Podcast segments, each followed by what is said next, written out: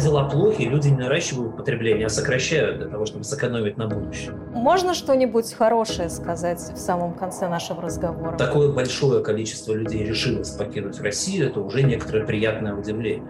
Ну, как, как путинский режим сейчас может взять под контроль вот это вот стремительное, стремительное обрушение? Россия при любой власти обречена на тяжелую изоляцию на многие годы, десятилетия вперед.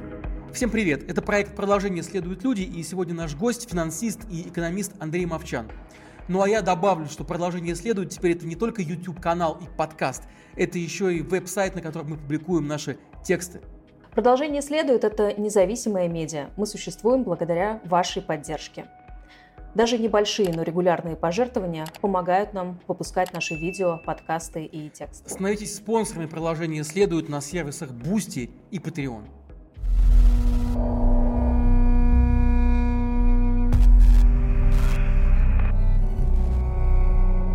Первая волна мобилизации, если предположить, что призовут 300 э, тысяч человек, допустим, да, не миллион, ну хотя и про миллион тоже надо будет сказать, наверное, как здесь можно оценить ущерб для российской экономики? Ну, давайте начнем с э, границ наших возможностей. Да, значит, э, тут, тут, тут очень много но. Значит, но первое, мы э, с вами вряд ли сможем когда-нибудь получить сколько-нибудь объективные цифры и количество мобилизованных, и качество мобилизованных, откуда, как, что и так далее. Поэтому это, там, скажем, первое затруднение в оценках любых ущербов или не ущербов. Второе затруднение состоит в том, собственно, что такое ущерб.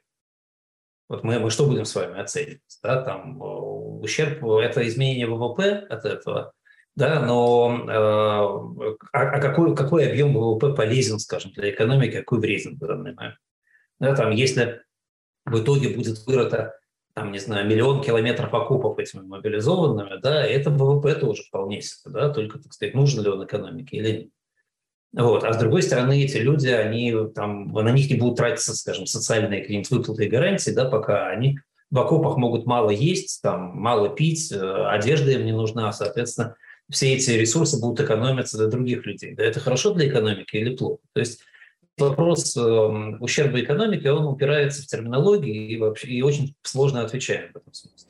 Ну вот есть, например, такая оценка, я видела от экономиста Блумберга а, Александра Исаева. Он оценил прямое воздействие первой волны мобилизации в 0,25% ВВП. О чем это говорит, вот эта цифра?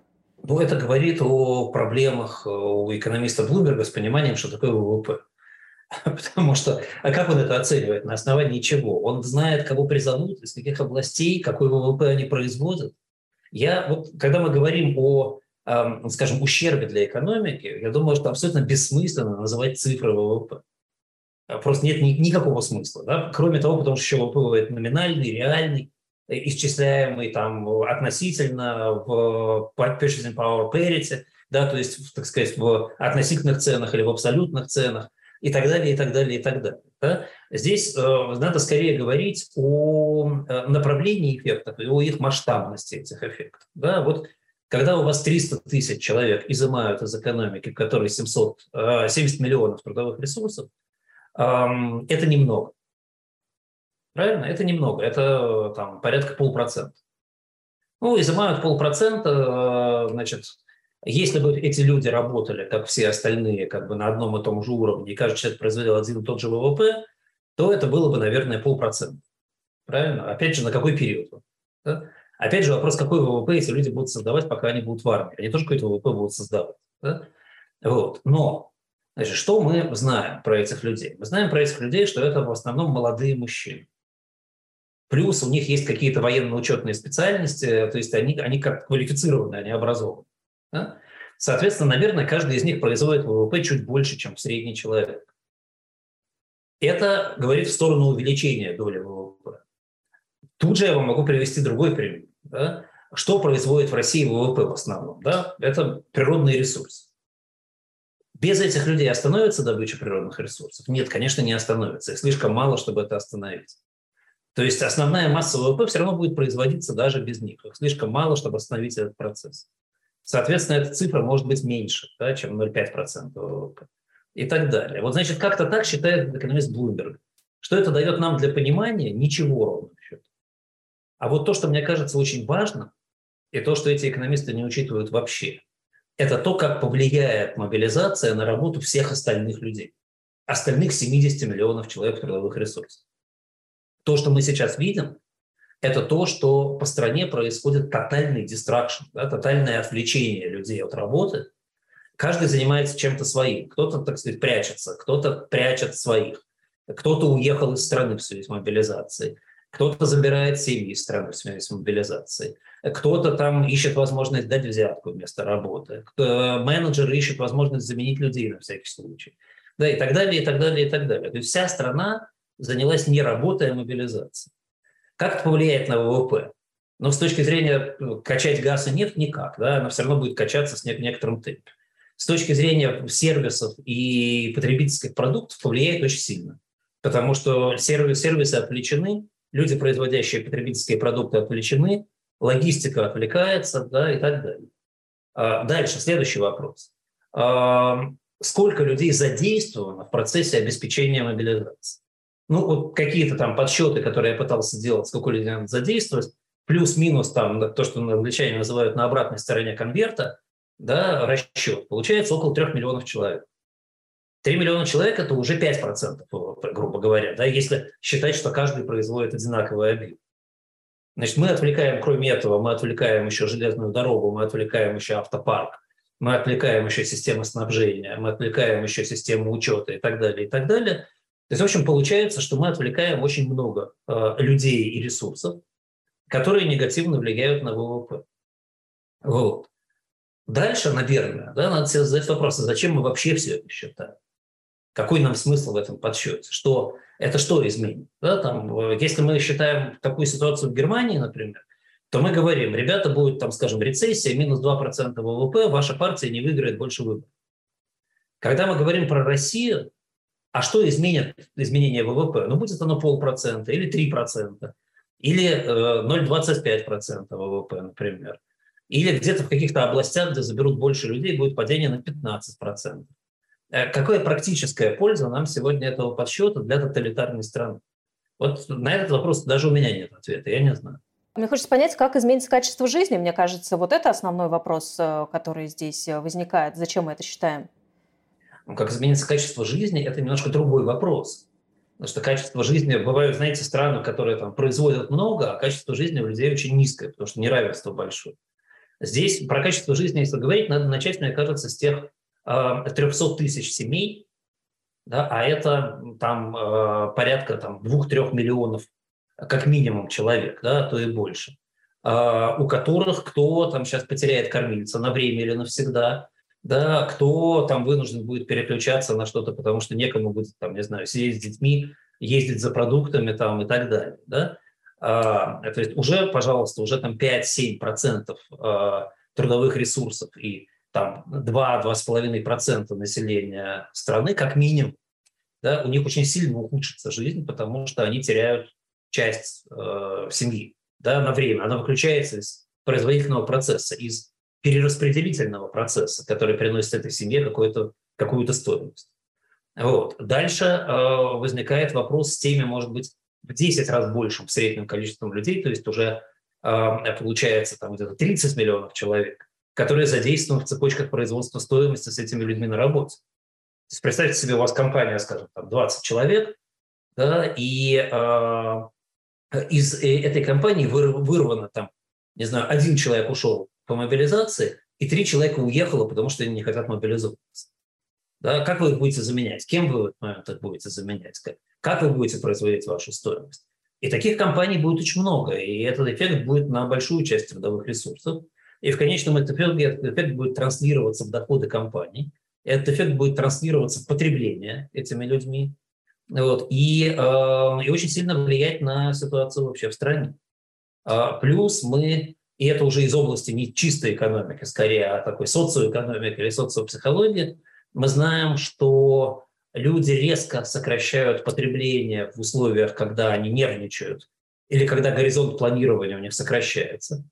Когда у вас из семьи кого-то призвали на фронт, когда у вас вокруг мобилизация, и, вот, и вы не знаете, призовут ли через неделю кого-то на фронт, и что будет. Вы не покупаете товаров долгосрочного пользования, вы, э, люди начинают просто меньше есть даже на самом деле, когда они нервничают. То есть здесь мы, мы можем ждать резкого сокращения потребления по всей стране в этой ситуации. Плюс еще, конечно, понятно, что такая мобилизация, люди же не идиоты, они понимают, что когда призывают 300, а на самом деле типа 700 миллион, то это значит дела плохи. А когда дела плохи, люди не наращивают потребление, а сокращают для того, чтобы сэкономить на будущее. Сокращение потребления – это мощный удар по внутренним сервисам и по внутреннему производству потому что э, как куда ты продашь да? И так в стране дефляция, потому что сокращается потребление. Сейчас мы можем ожидать нового витка дефляции на фоне падения ставок. И, и это бьет по э, компаниям, которые хоть как-то могли бы производить, но, но, потреб, но никто не потребляет, потому что все сжались в этот момент. Вот. То есть здесь эффекты могут быть очень многоплановыми, они многоступенчатые, и они могут сильно выйти за рамки вот этих условных там 0,25 или даже 2% ВВП, неважно, о которых мы с вами говорим, потому что, может быть, ну, здесь могут быть, так сказать, ножницы потребления сильно раскрыться. ВВП, скажем, упадет, не знаю, на полтора процента условно, да, а потребление на 15. И это запустит в следующем этапе падение, падение ВВП, потому что упавшее потребление увеличивается количество произведенного непотребленного товара, сокращаются доходы, у вас спираль запускается падение дохода, и падение ВВП в следующем году будет еще больше. Вы упомянули тоталитарную э, систему, э, так ее назвали. Какая экономика может быть в тоталитарной стране? Э, ну, даже если мы согласимся с тем, что мы уже находимся на этой стадии. А, ну, опять же, вы задаете вопрос, какая экономика, не конкретизируя, по какому фактору мне ее нужно дифференцировать. Поэтому я должен сказать, ну, всякая экономика может быть. Но у нас же нету пока э, плановой системы, которая была да, в тоталитарной системе Советского Союза или э, в КНДР сейчас есть. Э, у нас, э, в общем-то, нету э, каких-то признаков да, э, государственного планирования всеобъемлющего. Или я ошибаюсь? То есть как государство сейчас может, ну, как, как путинский режим сейчас может взять под контроль вот это вот стремительное, стремительное обрушение? Ну, смотрите, я не говорил про стремительное обрушение экономики, ничего. Я говорил про потенциальную спираль снижения доходов. Но тоталитарные режимы как раз они замечательны тем, что их не волнует снижение доходов населения – потому что сама конструкция управления предполагает иммунитет от этой проблемы. Да? Но, но снижаются и снижаются. Да? Ну, посмотрите, в Венесуэле доходы населения намного меньше, чем в России. И ничего, режим существует. В Северной Корее там, я вообще не знаю, можно ли говорить о доходах населения, а режим существует, все нормально. Да? То есть в этом смысле как раз э, думаю, что это не проблема для режима. И вот здесь, когда мы говорим о модели экономики, нам надо себе задавать вопрос, а где находится источник благосостояния. Когда у вас источник благосостояния, например, труд, то вам нужна плановая модель для тоталитарного режима, потому что тоталитарный режим не оставляет мотивации трудиться, и он должен сделать труд в некотором смысле обязанность.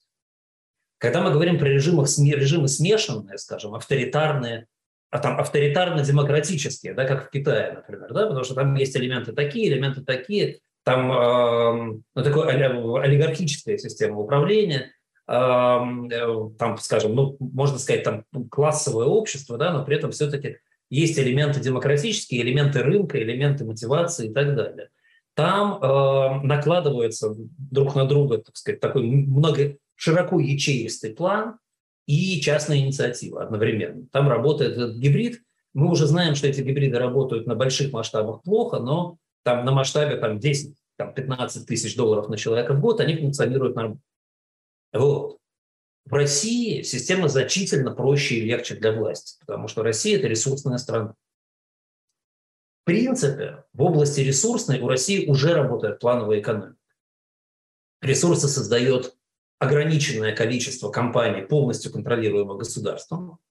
Они увеличивают, уменьшают, там, скажем, добычу в соответствии с скоординированной системой управления внутри страны. То есть там план уже вполне существует. Прибыльность этих компаний регулируется налогом на добычу полезных ископаемых. То есть фактически им оставляют столько денег, сколько хотят оставить. Хотят меньше, увеличивают налог. Хотят больше, снижают налог. Это делается постоянно, да, вот эта балансировка. И в этом смысле э, благосостояние государства как аппарата в России находится, а, в ведении плановой экономики, и, б, отработанной работы. Что же касается остальной части экономики, то это в некотором смысле социальная сфера. Да, то есть надо как-то перераспределять э, добытое э, всем остальным людям, которые живут. А, и здесь как раз совершенно неважно, как ты перераспределяешь. Ну, там есть какие-то капиталистические черты, есть какие-то плановые черты, есть какие-то черты там, социального государства. Все это как-то в этом котле варится, и перераспределение происходит, люди сами как-то что-то делают. А, и это вполне может при тоталитарном государстве жить ровно таким образом. Главное, что тоталитарное государство в данном смысле имеет монополию на производство а, основной добавленной стоимости за счет минеральных ресурсов. И пока эта монополия кормит государство и позволяет ему себя содержать и сохранять, все остальное будет совершенно неважно. А надолго этих ресурсов вообще хватит? Э, нам э, Мишустин представил э, значит, бюджетный прогноз на три года. Они ожидают дефициты и в этом году, и в следующем примерно 3 триллиона. Где будут брать деньги на это? Ну, смотрите, значит, про три года вообще смешно говорить. То есть, в принципе, эм, если не будет эмбарго тотального, да, и если Россия не потеряет тотально возможности продавать ресурсы, Э, то э, фактически э, и на три года, и на пять лет, и на десять лет у тоталитарного государства России будет достаточно средств. Там дефицит 3 триллиона рублей связан не столько с тем, что средств мало, сколько с тем, что хочется больше потратить. Потому что там оборонную промышленность надо возрождать фактически, да, ускоренно ее развивать. Нужно продолжать социальную сферу там хорошо финансировать, армию огромную нужно сейчас будет финансировать. Если, да, там, так сказать, какая была армия, какая она сейчас станет сразу, да, количество силовиков нужно увеличивать э, и так далее, и так далее, и так далее. Вот. 3 триллиона рублей – это очень мало да, по сравнению там, с, э, и с ВВП России, который за 100 триллионов, э, и с бюджетами, которые там еще два года назад были типа 30 триллионов примерно. Вот. То есть они, они с помощью внутреннего долга это могут профинансировать, с помощью эмиссии могут профинансировать, там, как угодно. Да? Это, это, это небольшая проблема на ближайшие годы. И это точно не то, что их должно заботить, и не то, что их заботит на данный момент. Вот опять же, в том же самом прогнозе Блумберга, то есть не в его прогнозе, а по их данным, а, в 2023 году на оборону запланировано 5 триллионов рублей, это 3%, больше 3,3% ВВП, э, это больше на полтора триллиона, чем годом ранее. А как это отразится, вот этот резкий рост э, трат на оборонку, на остальной э, хозяйственной жизни страны? И вы вот сейчас сказали, что еще наверняка сама ситуация будет подталкивать э, режим увеличивать расходы на силовиков. То есть в какой ситуации тогда мы окажемся, что у нас будет действительно некая такая э, какая-то тюрьма за колючей проволокой, где государство будет вкачивать огромные деньги на, э, э на силовые ведомства, а что со всем остальным? Мне кажется, вы знаете, мне кажется, что вы сильно упрощаете э, со всех сторон причем. Да? Для начала никто не может сказать, сколько будет потрачено на оборонку, потому что у нас, кажется, чуть ли не четверть бюджета была и в хорошие времена засекречена. А, да. а сколько будет сейчас засекречено, мы вообще не знаем. Поэтому это 5 или 25, мы с вами просто не ответим. А, ну, 25 я, наверное, преувеличиваю, да, но там 5 или 10 мы точно с вами не поймем. Вот. Кроме того, что такое затраты на оборонку и какая часть, скажем, оборонного неокра туда попадет, а какая часть пройдет по гражданским статьям, и какая часть по каким ценам будет оценена, да, там, почем мы будем оценивать танки производимые и так далее. Ну, тут, да, это поэтому здесь очень сложно говорить. Мы просто с вами знаем, опять же, что а, на оборонку будет тратиться очень много, потому что э, в представлении э, руководства России страна находится в состоянии войны со всем миром, это представление, как бы оно, оно вовне выдается, но и внутри, наверное, оно тоже присутствует. А страна, которая воюет со всем миром, такая, так сказать, вечная война Евразии и Совстазии, она требует, конечно, огромных затрат на оборонку. Да, и у нас есть с вами примеры стран, находящихся во враждебном окружении, причем очень достойных стран, типа Израиля, например. Да, и у Израиля, у Израиля процент бюджета, идущий на оборону, существенно выше. Здесь России еще есть куда, так сказать, забираться. Вот.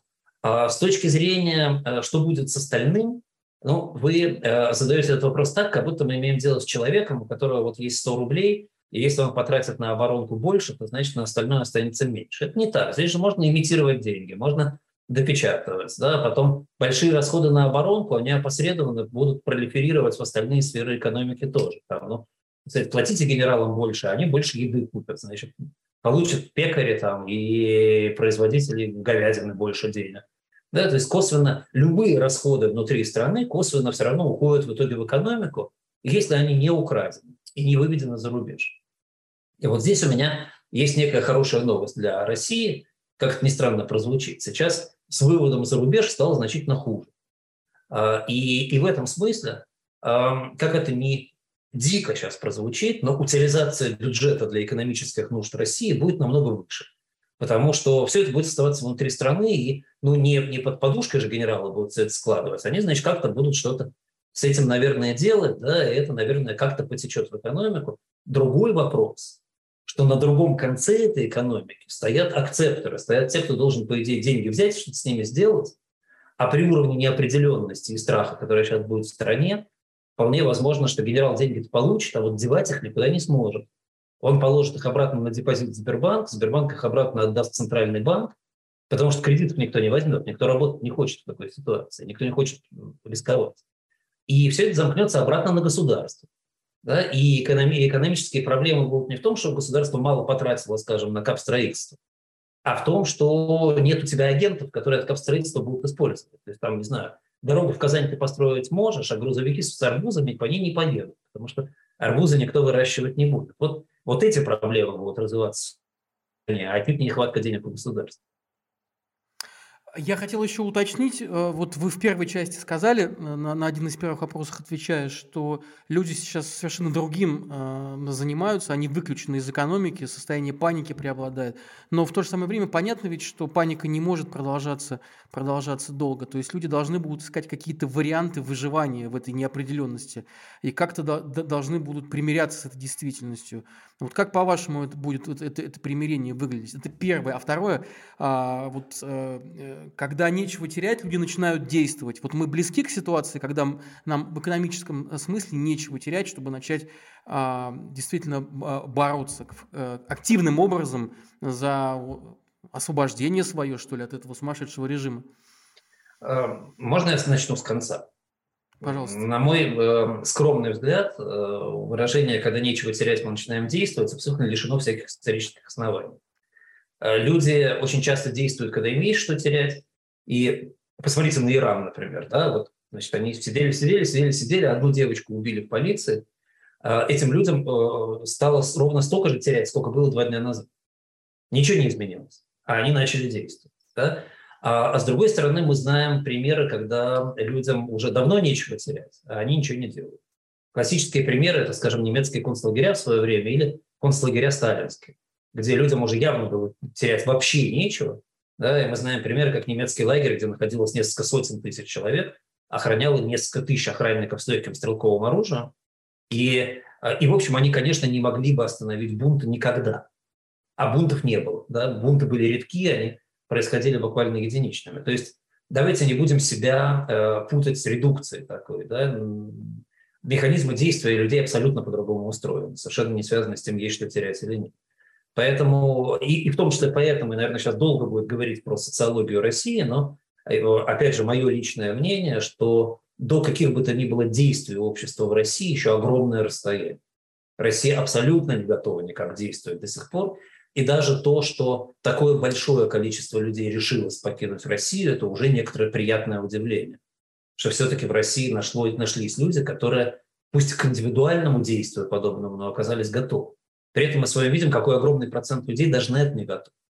Не в состоянии как бы вот даже сдвинуться, потому что они говорят, а как же я там, а что же я там? Я, там, э, я все время, когда мне эти люди говорят, я говорю, ребята, вот сирийские беженцы, вот как вы думаете, у них там они были обеспечены высокооплачиваемой работой, и у них были с собой деньги на покупку дома на Лазурном берегу, что ли? Нет, они, они от войны и от э, чудовищного режима Асада уходили в никуда без денег. Но они это делают.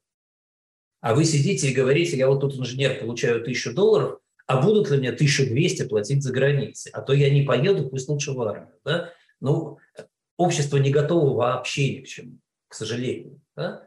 Вот. А, это вот, так сказать, ответ на, так сказать, последний вопрос. Да? А какой первый, я, к сожалению, забыл, если можно повторить. А как бизнес и вообще деловые, деловые люди mm. могут адаптироваться к ситуации полной неопределенности, как будет выглядеть эта адаптация. Ведь не, не могут, они не могут находиться все время в состоянии паники и поиска некого э, спасительного да, какого-то там, скажем, сценария? Смотрите, вот когда вы задавали вопрос первый раз, вы упомянули слово «паника». И упомянули слово «паника» сейчас, э, как будто э, паника – это некоторое, так сказать, состояние, при котором э, люди э, там планируют, плохо планируют, а когда паника проходит, они начинают лучше планировать. Это не так. Э, сейчас, вот в этой, в этой ситуации, да, у тех людей, которые там не свернули бизнес и не уехали до 21 сентября – действительно, это люди не очень дальновидные, у них сейчас есть что-то типа, наверное, паники, но эта паника порождает два явления у разных людей, которые по-разному устроены. У части людей это действительно отказ от функционирования, это ступор, а у части людей это отказ от принятия факта. И они продолжают действовать, как, будто, как ни в чем не бывало, как будто ничего не произошло. А, постепенно и то, и другое явление, естественно, будет э, сходить на нет. Да? Вторая группа будет больше принимать реальность, а первая группа будет начинать действовать. Но действовать они будут не как раньше, а действовать они будут как в новых условиях. А в новых условиях совершенно очевидно горизонт планирования сократился предельно. И поэтому все их действия будут связаны с предельным сокращением горизонта планирования.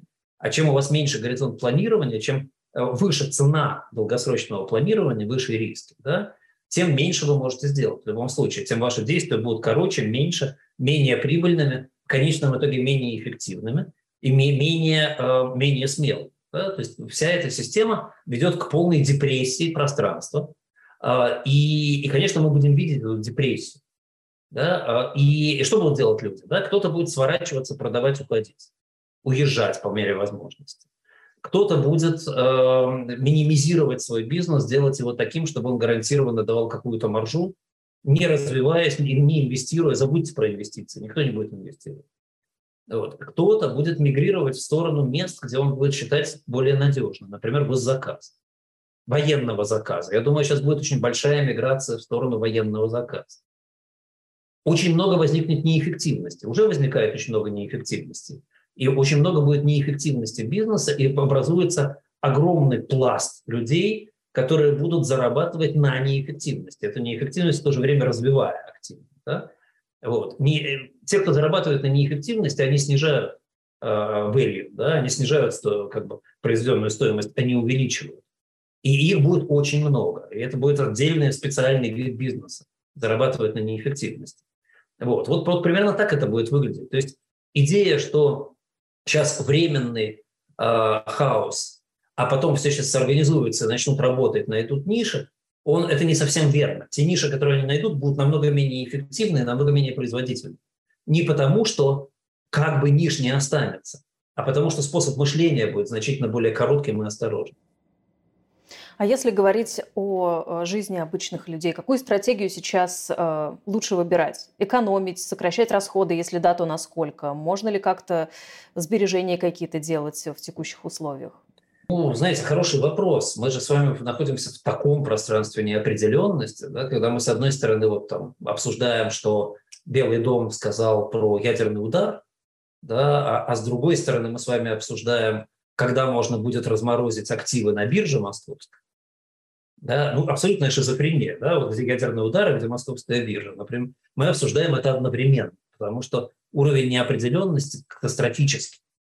И в этом смысле я, мне и советов сложно давать. Но нет, есть стандартные советы на случай войны, что называется. Да, это там, я не знаю, соль, спички, водка, э, наличные желательно там, не знаю, какие-нибудь ценности, которые легко конвертируются, э, эффективность, да, какие-нибудь там, ну, на всякий случай запасать какие-то продукты, на всякий случай иметь набор вещей, с которыми легко ехать, да, и можно, там, скажем, согреться, на что-то обменять и так далее. Но это я сейчас, вы же понимаете, да, я вам рассказываю какие-то крайние варианты планирования. Я не думаю, что москвичам надо будет там выменивать, скажем, э, фамильные украшения на хлеб в ближайшие там, полгода или год. Ситуация все-таки, наверное, другая. Да? Вот. Но мне кажется, что важно, да, а, важно не строить иллюзии возможности планировать. сейчас нет возможности строить планы.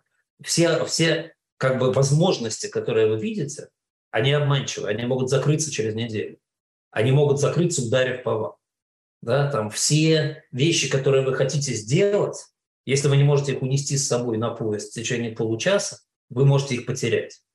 Все дешевые квартиры, которые вы можете купить, могут для вас стоить ноль через некоторое время. Вы можете потерять все, что вы за них заплатили, например. Да? Там все бизнесы, которые вы сейчас открыли, вы можете потерять все деньги просто потому, что сильно поменяется вся конструкция. И в этом смысле люди, которые уехали в никуда, их определенность значительно выше, потому что они там, не знаю, человек уехал, оказался, допустим, в Турции, и про Турцию, в общем, все понятно. Вот она Турция сегодня, через год, через пять. Строй, что можешь, ищи, там, понимай и так далее. Россия сейчас так не устроена. В России все, что ты про нее понимаешь сегодня, может оказаться абсолютно неверно завтра.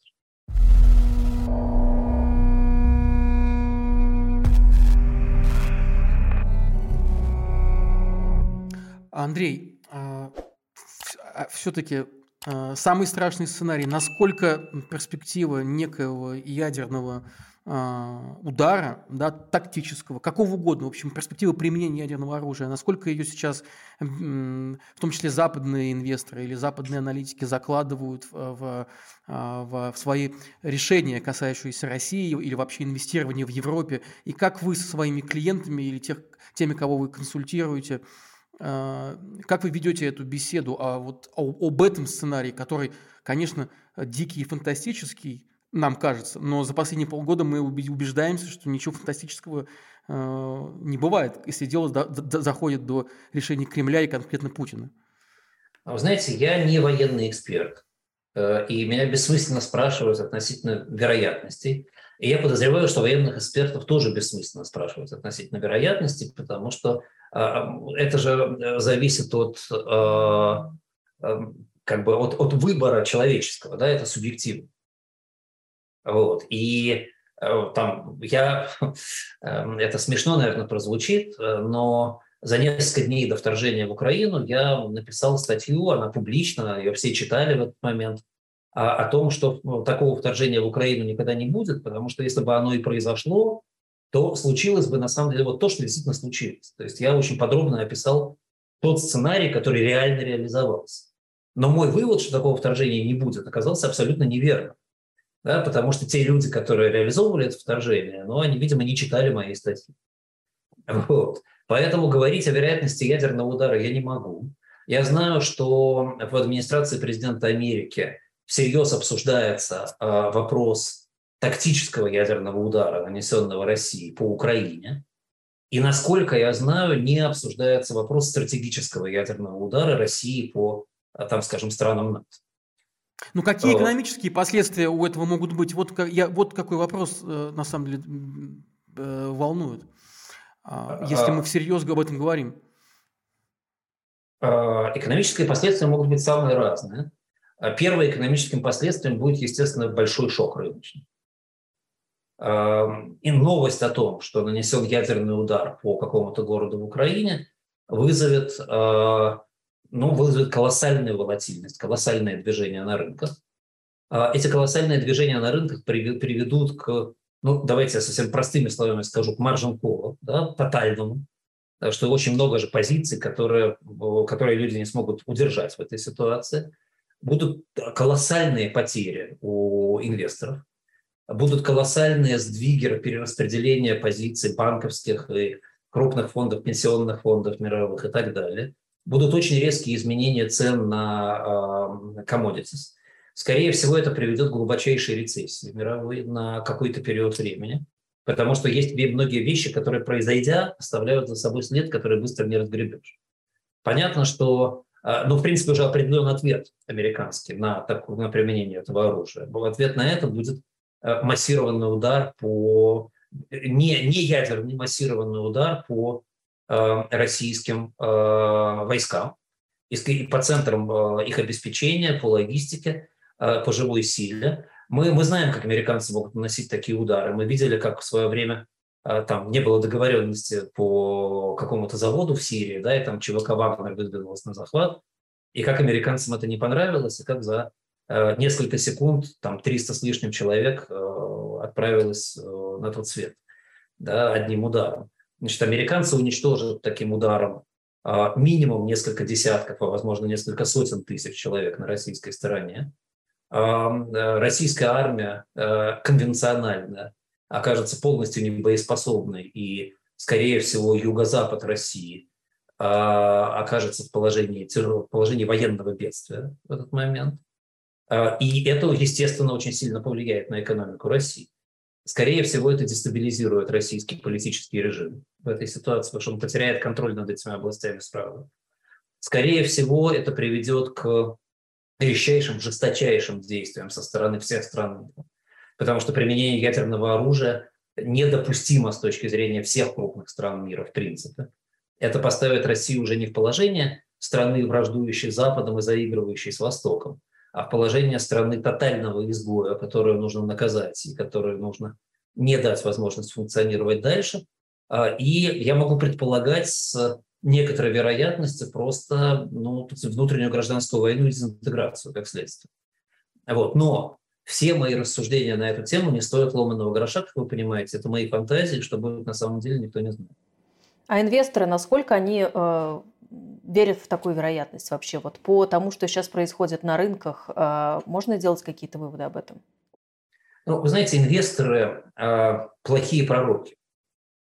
Инвесторы, вот мы видим, как, там, скажем, стоимость долгов на рынке падает уже там в течение больше, чем год и долги, даже американские трежеры, там даже короткие упали там типа на 10-15%, а какие-то долги там развивающихся рынков, они на 50% упали какие-то, но, но ведь инвесторы все равно оставались в этих долгах, скажем, да, и кто-то потерял эти 50%, и кто-то покупал их в свое время, и кто-то продолжал держать, и кто-то скупал их месяц назад, они еще упали за этот месяц. То есть в этом смысле ориентироваться на инвесторов не стоит. У инвесторов есть задача вложить деньги – очень часто жадность побеждает страх, и, э, и поведение инвесторов не является индикатором геополитических событий.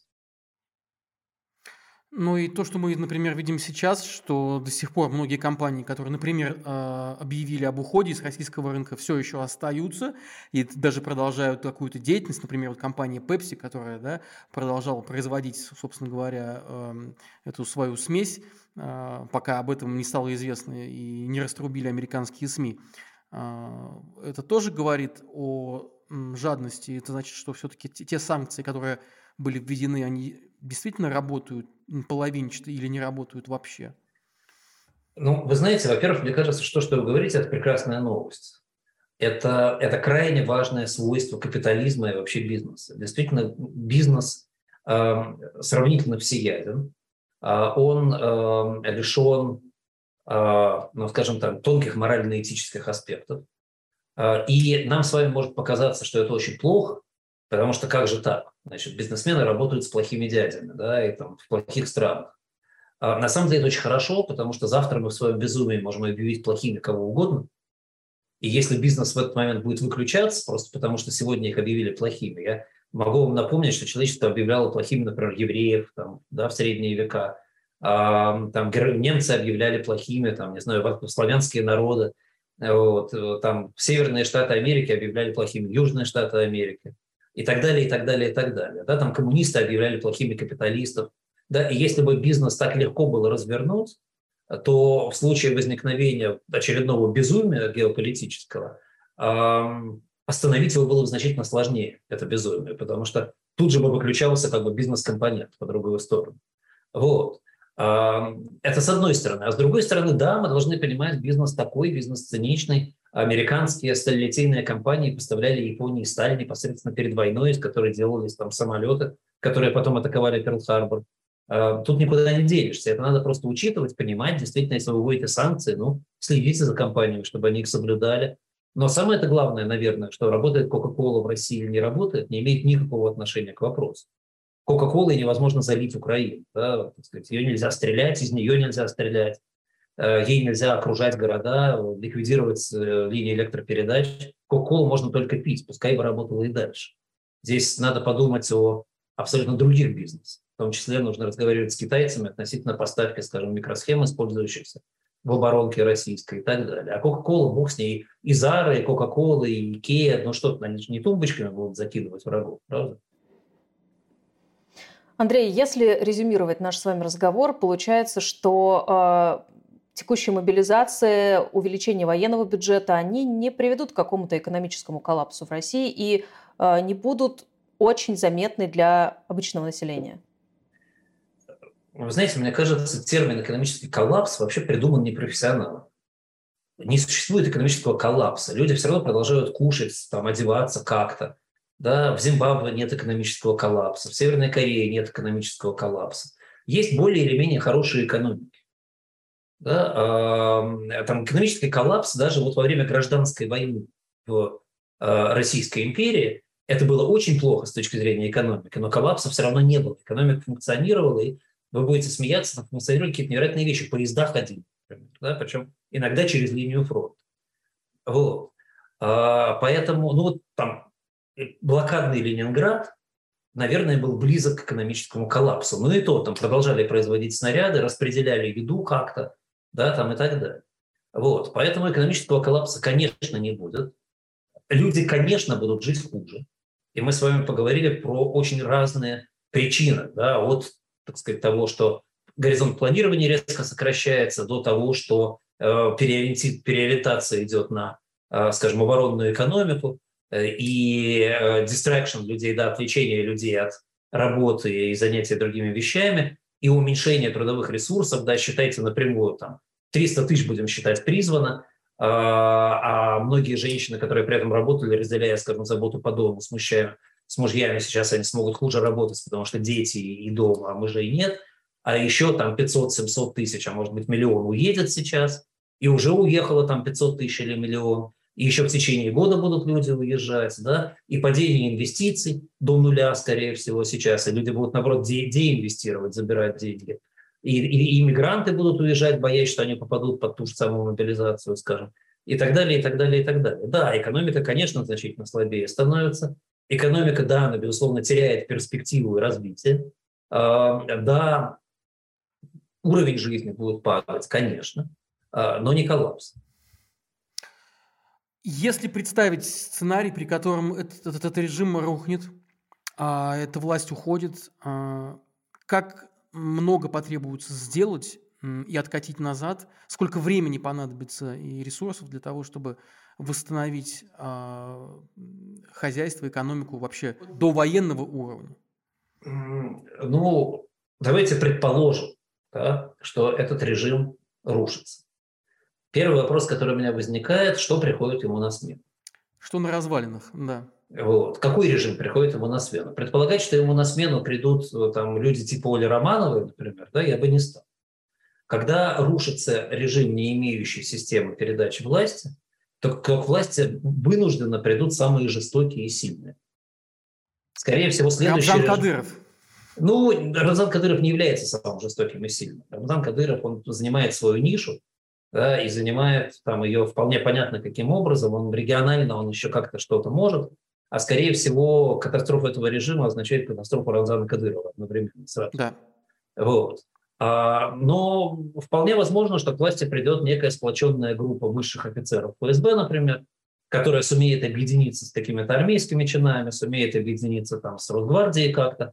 Да, какая-то такая хунта придет к власти, она из своей среды, возможно, выберет нового Путина какого-то, вот. Но она в любом случае вынуждена будет быть намного жестче, потому что ей нужно будет доказывать свое право на власть.